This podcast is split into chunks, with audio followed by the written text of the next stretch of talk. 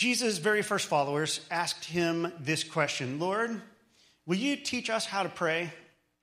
It wasn't the case that they didn't know any prayers, but it was the case that they didn't really know how to talk to God. All, all they knew were some memorized prayers that they'd been taught in religious instruction when they were little bitty kids. And they had recited those prayers all of their lives long. And that's what you had to do in order to be considered a good religious person in their culture. The problem is that they'd been reciting all of these prayers, which were largely praises to God, not bad things, but they hadn't seen anything that really happened as a result of reciting those prayers. As far as they could tell, none of their prayers had ever really made a difference because they had prayed prayers like, Lord, preserve our land, and it was occupied by the Romans. Some of them had prayed, Lord, give us this day our daily bread, like, like Jesus taught us to pray, some Old Testament versions of that, and yet some of them were a people going hungry. There, this, isn't, uh, this isn't Pastor Cliff weighing in against uh, prayers that you learned and memorized when you were a kid. It's just that the folks who were listening to Jesus that day said, There's something different about the way that you pray because it sounds like you actually think you're talking to God. So, as they heard Jesus talking to God, he was talking to him like he was his father, and that was an idea that was completely foreign to them. So, they came to Jesus one day and said, Teach us to pray like that.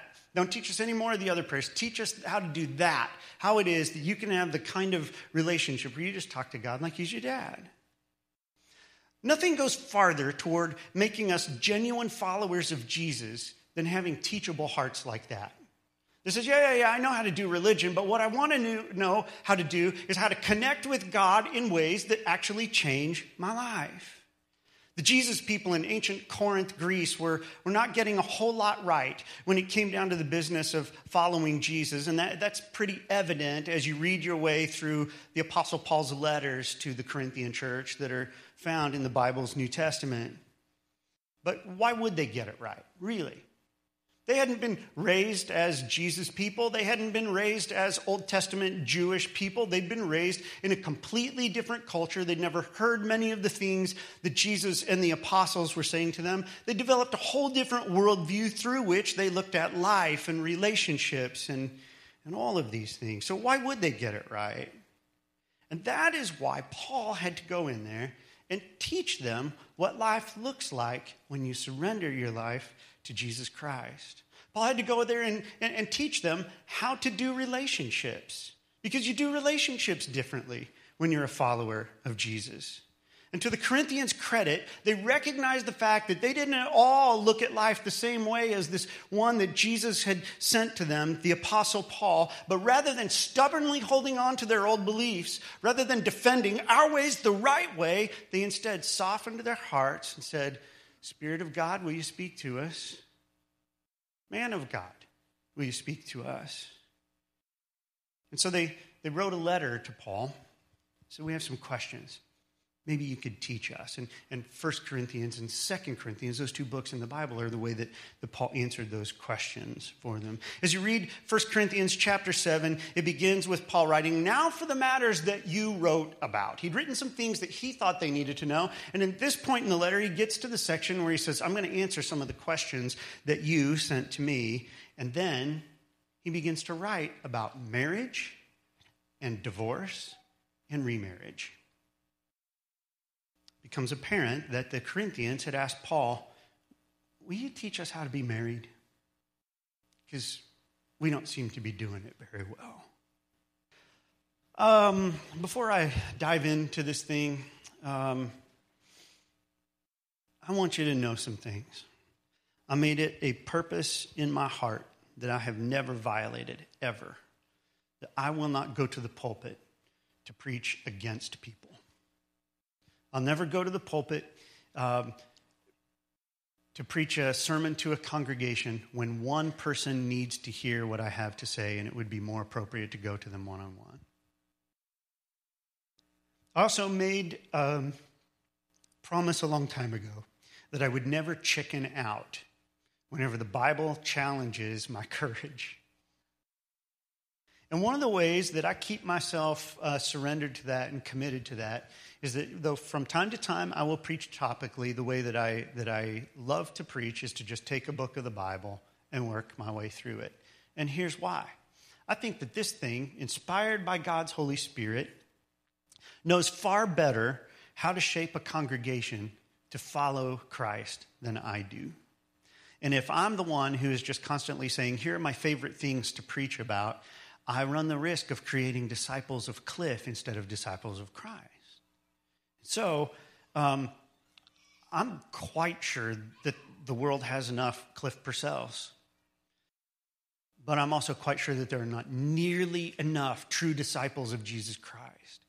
And so I, I, I, do things like launch into 1 Corinthians, knowing that sooner or later I'm going to get to chapter 6 and chapter 7. But it also just sets me free to say, here's what God's word says.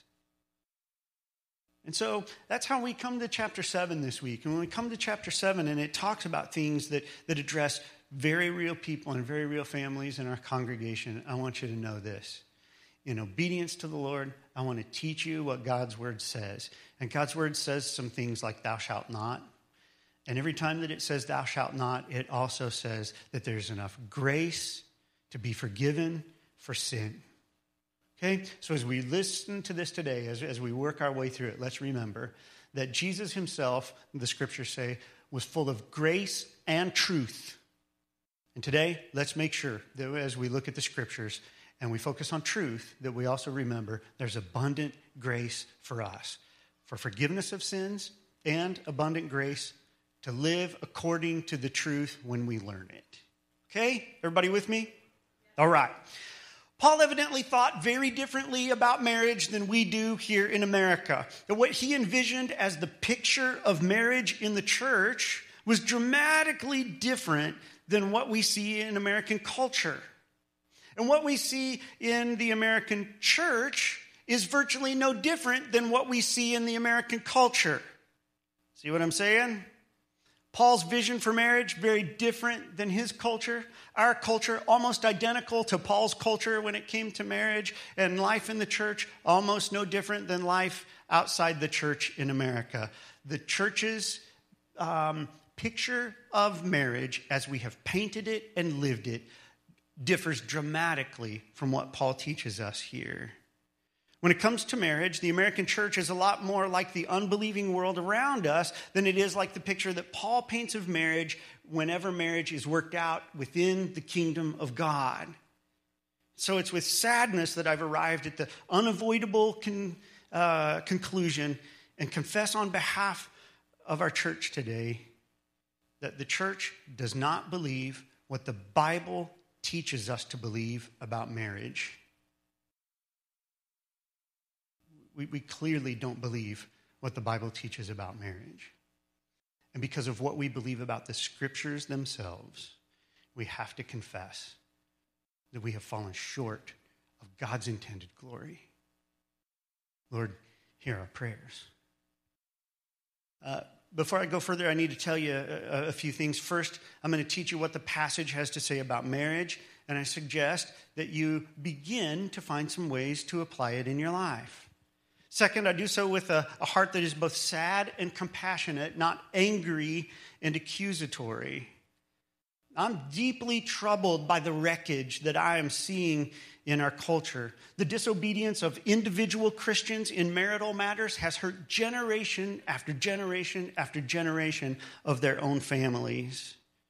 The collective disobedience of the church in its response to Christians' sin and failure in marital matters has left the world around us justifiably calling us hypocrites. And particularly so whenever we try to enter into the discussion on homosexuality and homosexual marriage in our culture. The truth is, we have absolutely no credibility left by which to influence our country when it comes to talking about marriage of any kind. And that's why I'm not, um, I'm not renting some television time to try to tell the world out there how they ought to be married. Instead, we're talking to us followers of Jesus today. It's no one's fault but our own. When I hear the sorrow in the voices of, of people whose marriages are being dismantled, my heart aches. I have had the extreme displeasure in my job as pastor of telling little children something that their parents couldn't bring themselves to say. Call the pastor and ask him to tell the kids that we're getting a divorce. It's not very good duty. I remember being the little boy who once was on the receiving end of that news. And it still hurts. And it changed my life forever.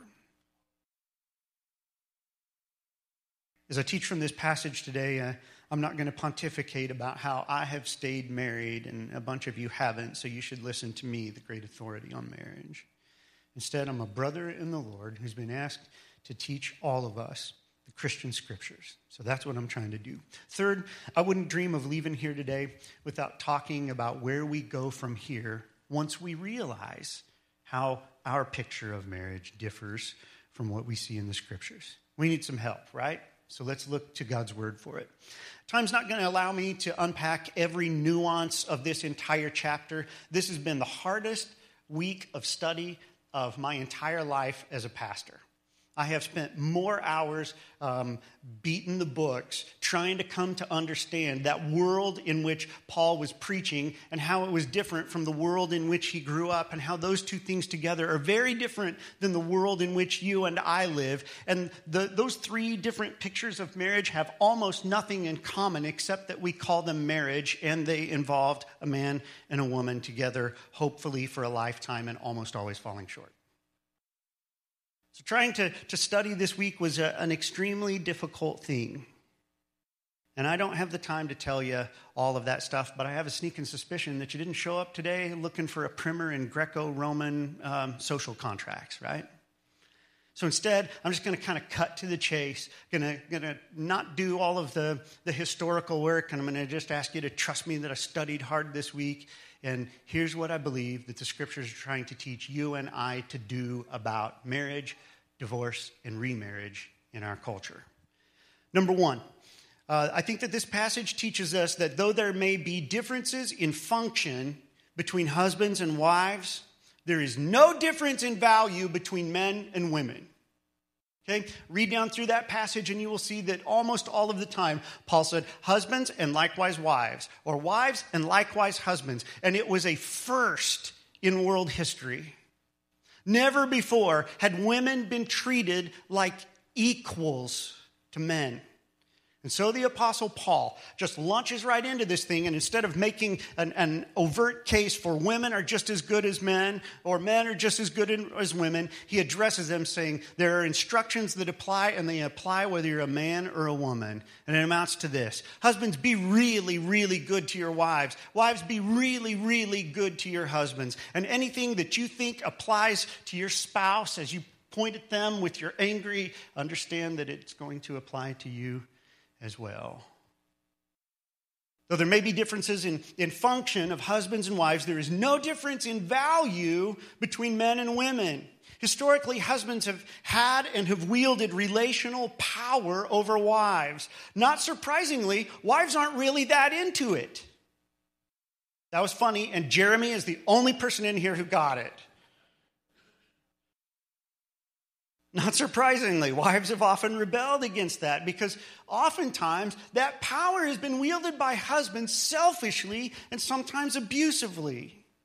And in the last 40 years, there's been a, a, pendulum swing in our culture that has given wives a lot of power over husbands, both socially and legally. And what I hear in my office time and time again is that many husbands now feel powerless, unloved, and misused in their marriages. Great! Now we have justice, right? The will of God is that now the, the hurter can be hurt no. No. The pendulum has swung and we still haven't gotten it right. Which is better, for a wife to be misused or for a husband to be misused? Neither, of course, because neither of those things aligns with what Jesus and the apostles taught us about marriage. Neither of those things is Christian. Neither of those things recognizes that the person that you are hurting was created in the image of God and is inherently valuable, beautiful and worthy of good treatment. Well, elsewhere, Paul teaches about headship and, and, and its function in marriage. In this passage, and in that one, we learn this idea mutual submission to one another is taught plainly and consistently in Paul's writings about marriage. Why? Because men and women are equally loved by God, equally valued by God, both in his eyes and in his heart. And if you or I value either gender less than the other, if we value either marriage role less, we are wrong and we do wrong. How you treating your spouse? It matters. Number two, this passage teaches us that marital status, while significant, is not nearly as important as spiritual status. If you read the entirety of this chapter, you'll see that Paul goes on at great length about being single, about being engaged, about being married, about being widowed, about being divorced, about being remarried. He covered it all in there. Apparently, there's some considerable significance to marital status. But interestingly, he admits that, that most of what he wrote in this section is merely his opinion. Man, I appreciate a guy who says, uh, You need to know the difference when I'm teaching you what God thinks and what I think. And in this passage, Paul said, I've got a command that comes from the Lord, one, and he gave it. And all the rest of it, he said, I'm just going to share with you my wisdom. There is a command from this passage. We'll, we'll get to it in a moment. But we must also be careful not to be dismissive of Paul's wisdom, of his, his opinion. But, but one man's opinion doesn't hold the same weight as the command of God. So as you read your way down through there, just remind yourselves who's speaking at the moment. And when it's God, it's a it's a thou shalt. It's a thus saith the Lord. And when he's not saying thus saith the Lord, you understand that Paul was ordained by God and sent by God, but in his honesty, he said, I'm just going to tell you what to think about this. And so there's a little bit of room for us to work with that. But it's the fool who says, ah, I don't need to know what that guy had to say. I've already got this all figured out.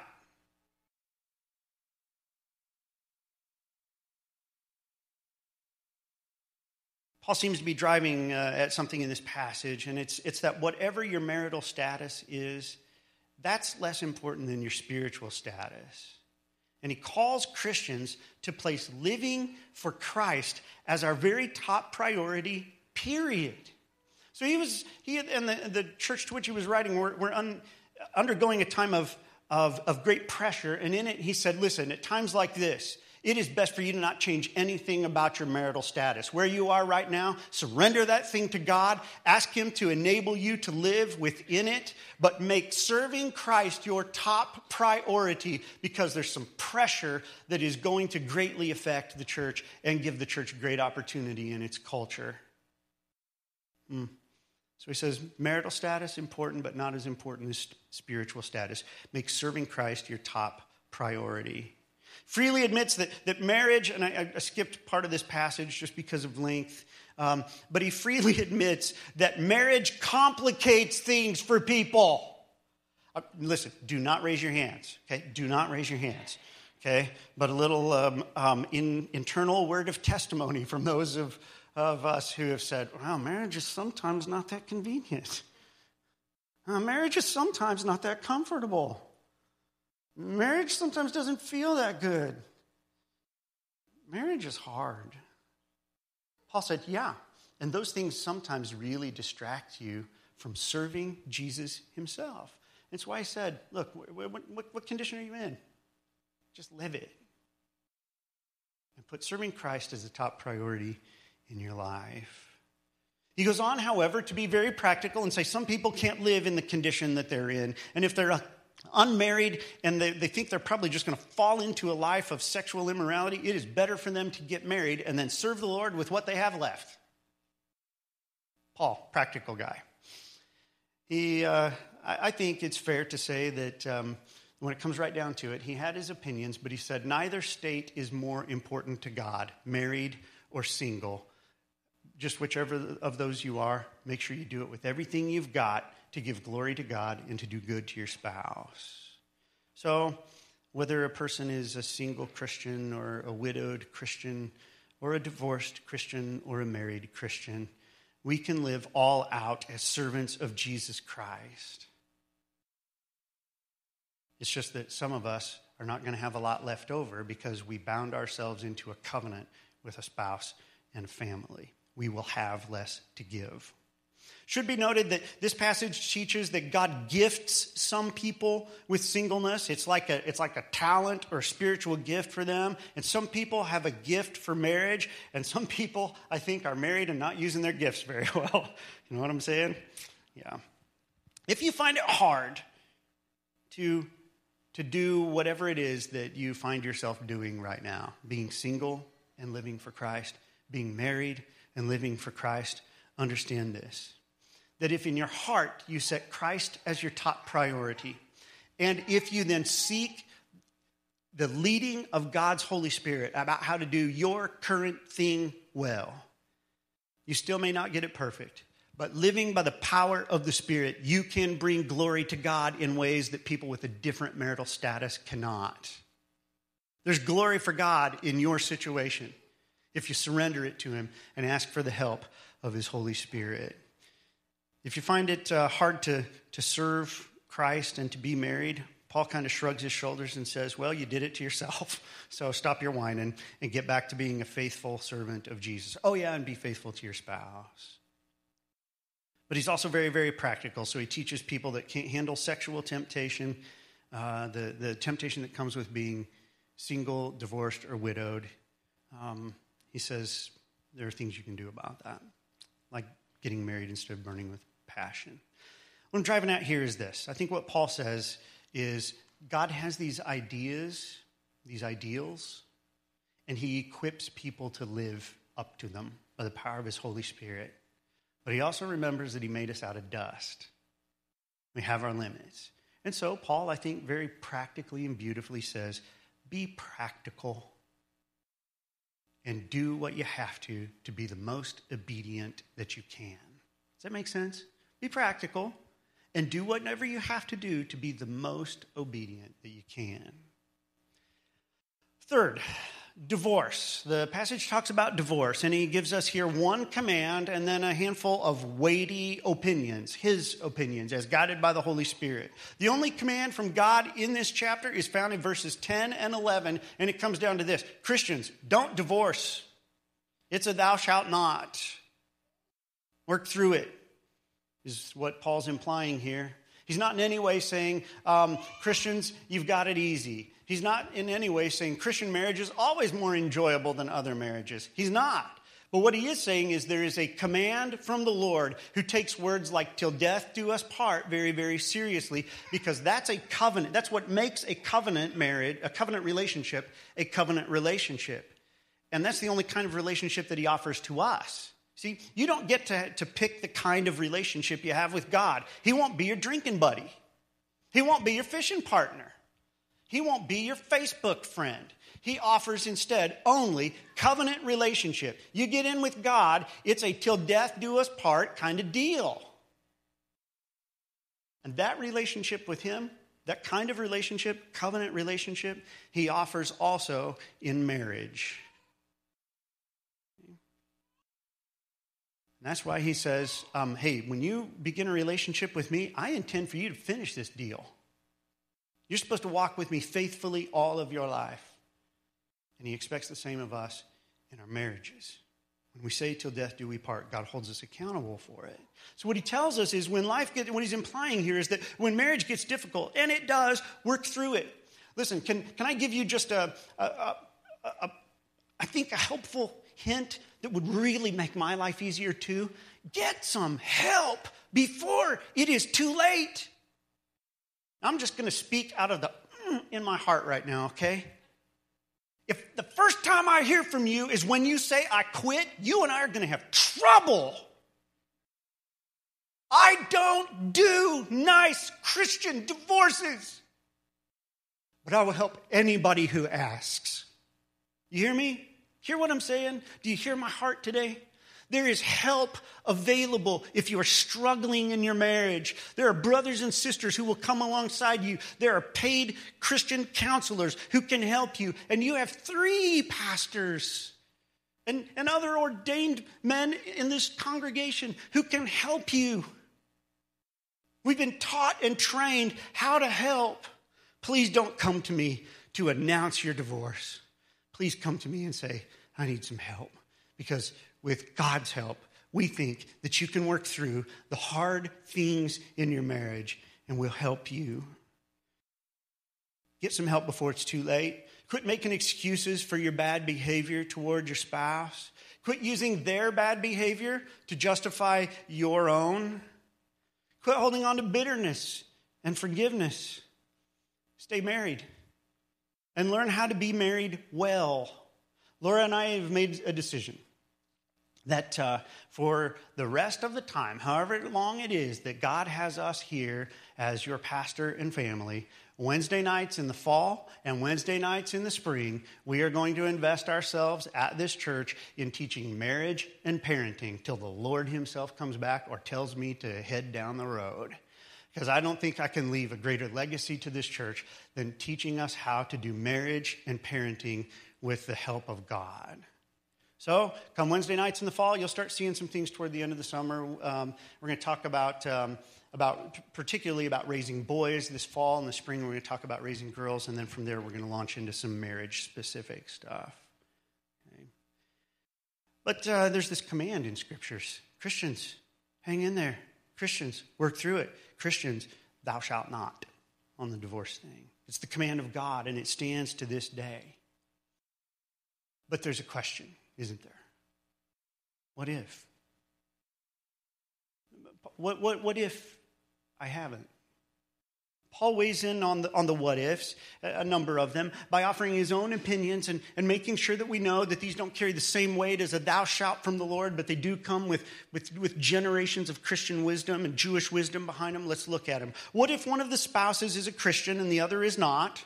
Okay, a mixed marriage uh, faith wise, and the unbeliever wants to end the marriage.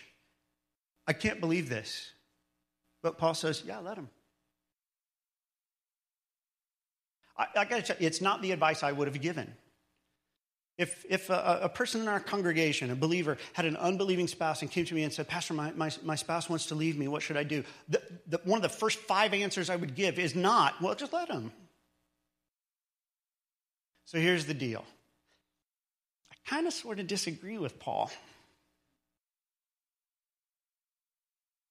But I've decided that I need to be obedient to God's word. So, to teach you what the scriptures say is more important than Cliff's wisdom on the deal. This is what the word says. Okay? If you're, uh, if, if you're married as a believer to an unbeliever and the unbeliever says, I want to leave, Paul says, let him. What if one of the spouses is a Christian and the other is not? And the believer wants to end the marriage. How about that? Paul says, no. He says, no. And, and here's why. He says, if you leave, you can't be God's secret agent to your spouse and your family. In this passage, he teaches that when, particularly when you are in a, a marriage, uh, I'm, I'm going to say a mixed marriage, and I don't mean racially from, uh, you know, I didn't originally and I don't from here forward. I'm talking about a person who's married and a pers- uh, to a believer and an unbeliever who are married, okay? In a mixed marriage, Paul says, the Christian has a mission from God and sits in this unique and beautiful position to be used by God to bring the, the Spirit of God and his, his influence into the marriage so that the children and the unbelieving spouse may actually one day come to be born again and know the blessing of life connected with Christ. And so, Paul says to the Christian in a mixed marriage if you want to leave, don't. Because God, you, want to know what God's will for your life is? Stay and be the missionary to your family.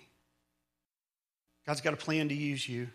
You may not always be able to see it. There may be such blinding pain in your marriage and your family life that all you can think is, I got to get out of here. Again, get some help, ask for some help, but understand that even when you can't tell it, God is using you in your home. He's using you in your home. What if both spouses are believers and one of them wants to get a divorce? Well, Paul didn't offer an opinion on that. He offered the command of God don't get divorced. God has no intention of blessing your nice Christian divorce. He blesses Christian marriages, and He commands us to stay married, and that means we're going to need to learn how to be married well. More on that later, not today. Uh, fourth thing in this passage, uh, he, he talks about remarriage and he says it's kind of complicated. I have a friend who um, got divorced and uh, she married a man whose wife had died, and they put their two beautiful families together into one. And um, she said, Let me explain to you what that's like. It's like setting your own hair on fire and then attempting to put it out with a hammer. They've worked some things out and they have a beautiful family, but let's just say that remarriage, oh, it's complicated. Remember that Paul placed top priority on serving Christ with absolutely everything you've got. And it's in that context uh, that he says, mm, have some advice for you. In matters other than the clear command of God, Christians don't get divorced. He gave only his opinion, but here it is. We as Christians are consider the wisdom of, of Christ's apostle. When it comes to remarriage, here's what he taught. First, he taught that the highest good might just be to remain single so that you can serve Christ without marital restraint in your newfound singleness. He says, why don't you turn your energies from cruising for chicks or ch- cruising for guys? Why don't you turn all of that energy of yours into serving Christ? Everything you got. No amens. Okay. Second, he taught that if you're a, if you're single because of divorce, I wasn't expecting any. I was just you know giving you a chance. Second, he taught that if you're single because of divorce, reconciling with your ex is a noble and good thing and that marrying a second person is not. Jesus taught basically the same thing, and he used one word to describe it, and the word was adultery. Third, Paul said that getting married again might not be the very best thing, but that for widows and widowers, it's permissible. Okay? There's the book report on remarriage. It's complicated.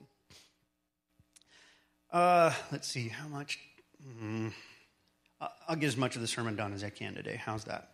Sex and marriage. He teaches about sex and marriage in this passage. In, uh, I, think I would call it sex and marriage a strange kind of freedom here I do need to refer to the details for just a moment of, of common Corinthian or Greco Roman marriage. Marriage in the days of the Roman Empire was not seen as religious at all, or even primarily as an intimate relationship. Marriage in the days of the Roman Empire was a social contract for the purposes of running a business and or a home or to improve your social standing. That being the case, I know it sounds really strange to us romantic Americans, but love and affection were not the primary drivers in marriage in the Greco Roman world. Having personnel on hand to run the family home and to run the family business or to run the family farm, those were the primary drivers, alongside marrying someone who might be a little, uh, you know, just one rung up the ladder socially for you so that you could move up one, one layer into the, the higher social echelons. Those were the, the, the big considerations in Roman marriage. And that being the case, almost all marriages, except among the very poor, were arranged. No matter the culture, no matter the time in world history, arranged marriage has often resulted in basically loveless marriages. There are exceptions. And loveless marriages usually result in relatively sexless marriages. And sexless marriages usually result in adulterous marriages. There's the equation. Almost always have, almost always will. In Corinthian culture, it became common then for people to live in, to just accept this, this loveless, sexless, social marriage thing, and then for the men to see prostitutes on the side or get lovers on the side. And I don't need to tell you that that's destructive. I don't need to tell you that that's poisonous to family life, nor do I need to tell you about its generational effects on women, uh, on, on families, or what it says about the relative value of women. So, Paul, however, thought he needed to, and he waded into this mess and he said, You asked me to teach you how to be married well, how to have Christian marriages, and part of that answer is for both the husband and the wife to fully enter into the sexual relationship that is part and parcel of marriage. When he taught that wives' bodies do not belong to them, but to their husbands, all of the Corinthian men and all of the American men started high fiving. Yeah, baby. But then he said that the husbands' bodies don't belong to them, but to their wives.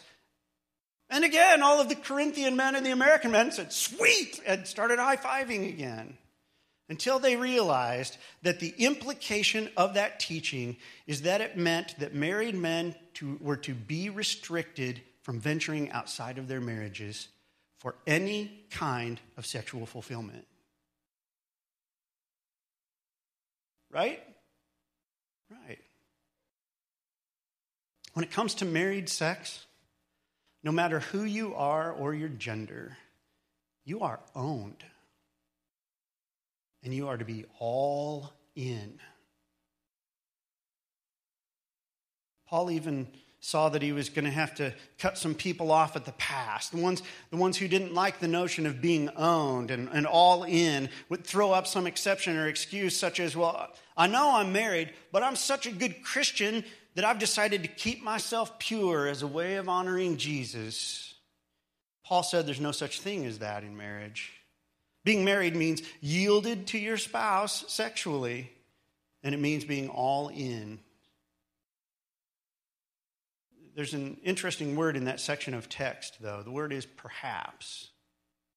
In teaching on the requirement of full sexual involvement in marriage, he says to the folks who, who thought they could get off the hook by claiming to be celibate for Jesus in marriage, he said, Well, I suppose perhaps maybe that you could abstain from sex once in a while.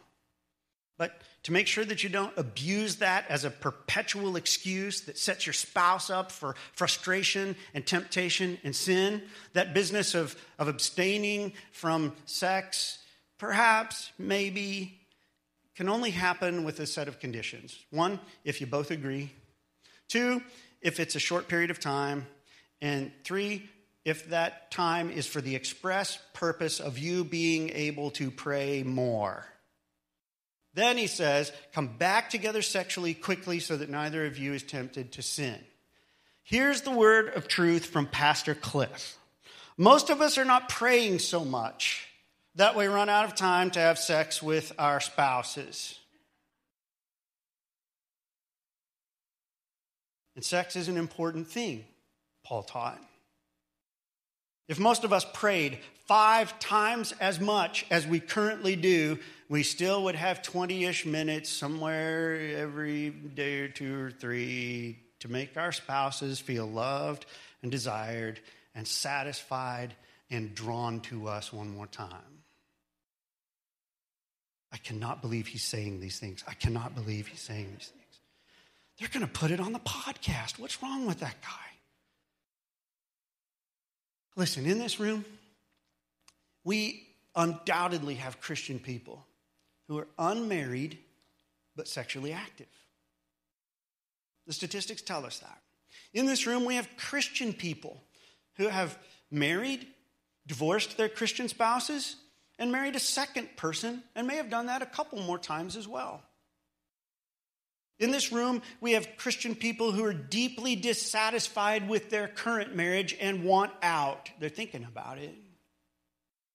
In this room, we have Christian people who use sex to control or manipulate or punish their spouses instead of using sex to affirm them and build them up in love and to strengthen the marital bond. In this room, we have people who couldn't imagine letting service for Christ be the determining factor in whether they're going to marry again or stay single. And in this room, we have the Word of God at our fingertips, addressing each of these situations. So, what if one or more of these descriptions fits you? Do you stand condemned before God and the church today? You going to end up in hell because of these things? You want the real answer? The real answer is it depends. It depends on how you respond to your awareness of your own sin. While we've studied earlier in 1 Corinthians the, the teaching that intentional, rebellious hypocrites should be worked with, warned, and then eventually removed from the church so that their poison doesn't, doesn't spread and so Jesus' reputation isn't dragged through the mud. I cannot find a single indication of any kind that would lead me to believe that God kicks strugglers when they have fallen down.